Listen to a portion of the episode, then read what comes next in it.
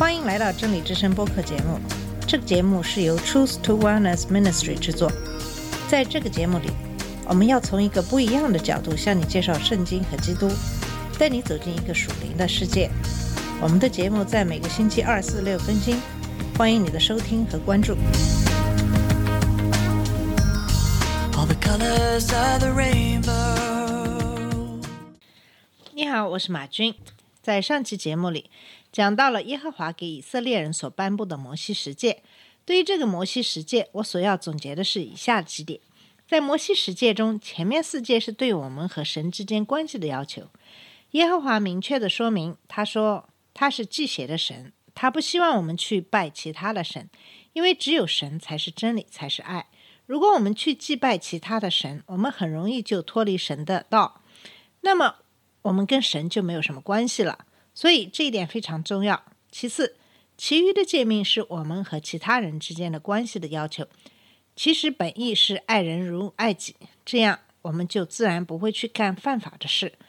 律法是好的，律法是要向我们显明人的罪和神的恩典，让我们明白我们没有办法靠守律法得到神的恩典，只有爱神、信神才是唯一得到恩典的途径。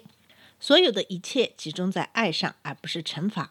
第三，这个戒律是向基督徒提出的，也就是神对我们每个人的要求。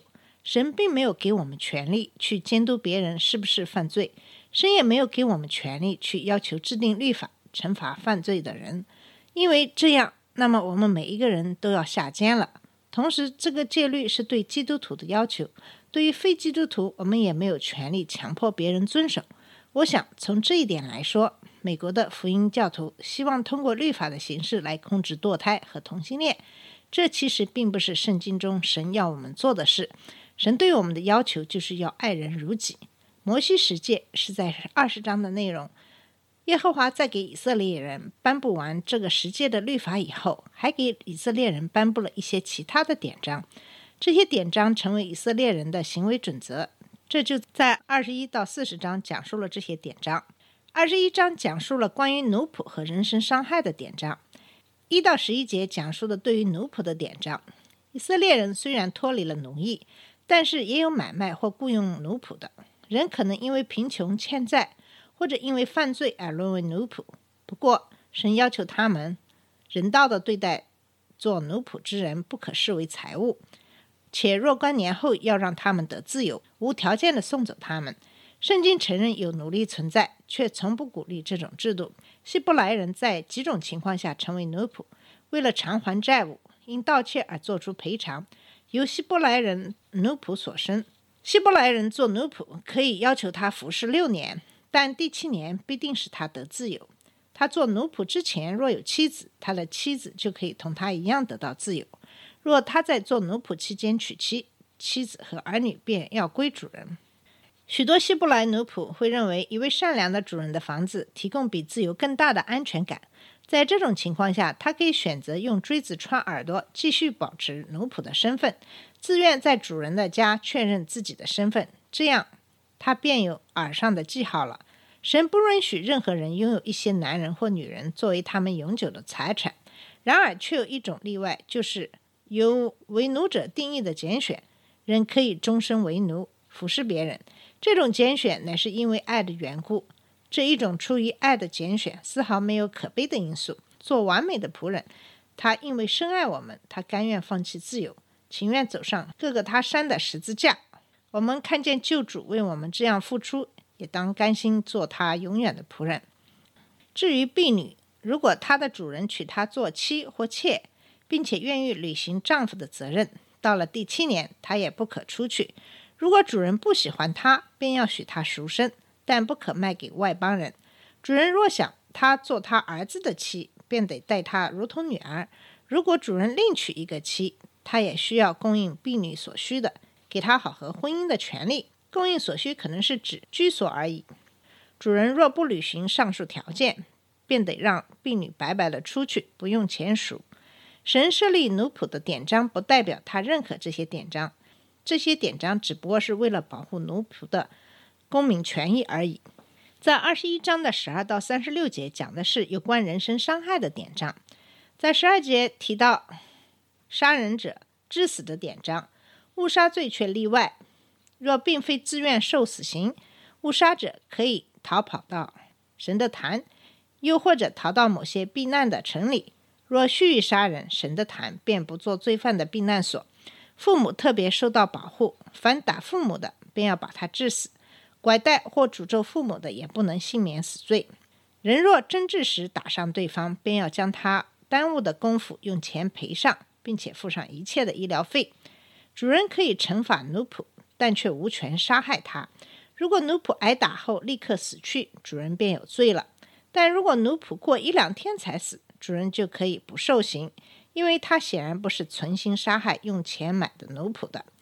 人若彼此争斗，伤及孕妇，甚至令她早产堕胎，就算随后无恙，妇人的丈夫也可索偿，并由审判官断案。关于个人受伤的典章，大致是以命偿命，以眼还眼，以牙还牙等。律法定出以眼还眼，只是作为判决的原则，并不是人际关系的准则，也不是同一报复。这种作恶受惩，只是为避免人使用残酷而野蛮的方式来互相报复。因为古代许多国家都有滥用私刑的情况，主耶稣以这个原则教导人不要报复。刑法应当按所犯的罪判定，不可过宽或过严。处罚太严则不公，太宽则不能导人向善。实际上，除了杀人案外，所有案件都可以赔偿解决。人若打坏了他奴仆或婢女的一只眼或一个牙，仆人便可得自由。牛若意外的处死了人，便要用石头打死他，却不可吃他的肉。倘若牛主人知道这牛是野蛮的，也有人这样告诉过他，他也必致死。不过牛主人可赔赎命的价银。牛处死了人的儿子或是儿女，赔偿赎命的价银也一样。牛若处了奴贱或婢女，要赔偿银子三十盒克勒，而牛也当用石头打死。我们也知道，犹大以同样的价银出卖耶稣，相当于牛处死奴仆的陪嫁。人若敞着井口不遮盖，任何动物掉了进去，他都得赔偿。这人的牛若杀了那人的牛，便要平分两只牛的价值。牛主人若知道他的牛有出人的危险习惯，变得为受害的牛赔偿。呃，不过他可以取去死牛。这就是二十一章的内容，讲述的是关于奴仆和人身伤害的典章。在二十二章里，讲述了关于盗窃和财产损失的典章，不诚实的典章、引诱的典章，以及公民及宗教责任的典章。一到六节是关于盗窃及财产损失的典章，盗贼必须为所偷的东西按他所偷之物的性质赔还。盗贼若在晚上挖窟窿而被人打死，杀害他的人不被定罪，因为他不知道盗贼的动机是谋财还是害命。若是在早上杀害盗贼，便有罪了。如果盗贼无力赔偿，便得被卖作奴仆。如果被偷的动物仍然存活，盗贼得加倍赔还。如果农夫任凭牲畜上别人的禾田去吃，他得拿自己田间上好的和葡萄园上好的。赔还别人所损失的数量。人若不慎点火焚烧荆棘，烧毁人家的收成，便要赔还。七到十五节是关于不诚实的典章。第七至九节提到关于交付别人看守的银钱或财物被偷去，偷盗的贼人要加倍赔还。若找不到贼看守钱财的人，便要来到审判官前，要看看他是否是犯罪的人。若遇到毁约的情况，审判官要定断被告和原告谁犯了罪，定罪的人要加倍赔还。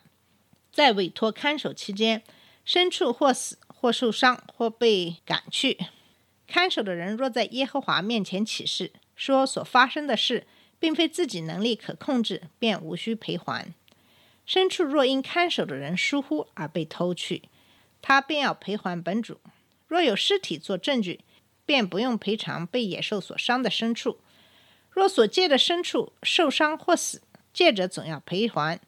若发生事故的时候，本主同在一处，能够保护牲畜，便不用赔还。牲畜若是雇的，也不用赔还，因为估价已把意外损失计算了。十六到十七节是关于引诱的典章。人若引诱未婚的处女与他行淫，便得娶她为妻，交出一般的聘礼。若女子的父亲不肯将女儿出嫁，那人仍然要付聘礼，因为女儿出嫁的机会可能大大减少。十八节到下一章的十九节都是关于公民及宗教责任的典章。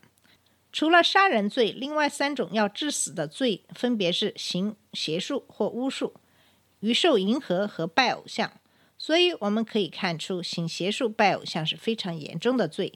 这个和耶和华的第一个诫命也是非常相关的。神教犹太人要同情寄居的客旅，对他们要公平，要想想自己也曾在埃及做过妓女的孤儿寡妇，当以人道对待。主亲自执行这条命令，在大部分违规的情况下，神委派人进行惩罚，但这次神却直接处罚。他依然看护无助的人，他仍然关心孤儿寡妇。我们作为信徒也当这样行。二十五到二十七节，虽然借钱给外邦人可以取利，但借钱给以色列人却不得取利。把衣服当作头的，必在日落以先归还他。因为那件衣服是做盖身的被单，因为在古时，衣服是人赖以生存的财产，人要花许多时间及精力才能做成一件衣服。许多人仅有一件长袍，对他们来说非常贵重，晚上要用它来当被盖。二十八到三十一节，不可毁谤神，也不可毁谤官长。主收取他的份，不论是谷物、儿子还是牲畜。头生的牲畜在第八天献给神，不可吃被野兽撕裂牲畜的肉。在这种情况下，牲畜的血不会立刻干，而吃血是违反神的律法的。此外，神这样做是要保护他的名，因为牲畜很容易传染各类疾病，造成感染病毒的危机。好了，我们今天的节目就到这里。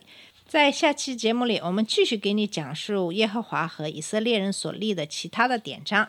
谢谢你的收听，我们下次节目再见。这里是真理之声播客节目，真理之声是 Truth to Wellness Ministry 旗下的一个节目，由 Truth to Wellness Ministry 制作和播出。如果你有什么想跟我们分享，请给我们发电子邮件，我们的邮箱地址是 truth to wellness at gmail dot com。你也可以直接去我们的网站 www.truth-to-wellness.com 浏览更多的信息。下次节目再见。